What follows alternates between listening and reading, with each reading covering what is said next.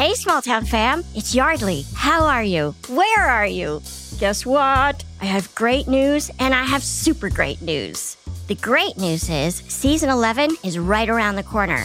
And of course, we have the usual suspects. We have Detective Dan. Hello, team. Hello, you. We have Detective Dave. Hey there. And you will never guess who's joining us as our fourth co host this season. Who wants to tell them the big, big news?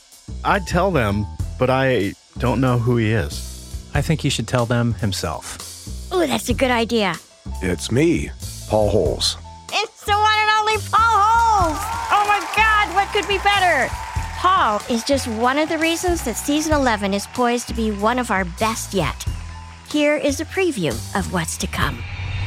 I've got body parts all over the place, and it's apparent that the victim in this case had been rolled up in a carpet and then had been run over by multiple vehicles who never even saw this victim on the road. It just highlights how chaotic these situations are. There's no textbook response to this. I was pretty confident we were getting into a gun battle. 100%. That's the only thought I had in my brain. I'm like, I know this dude's here.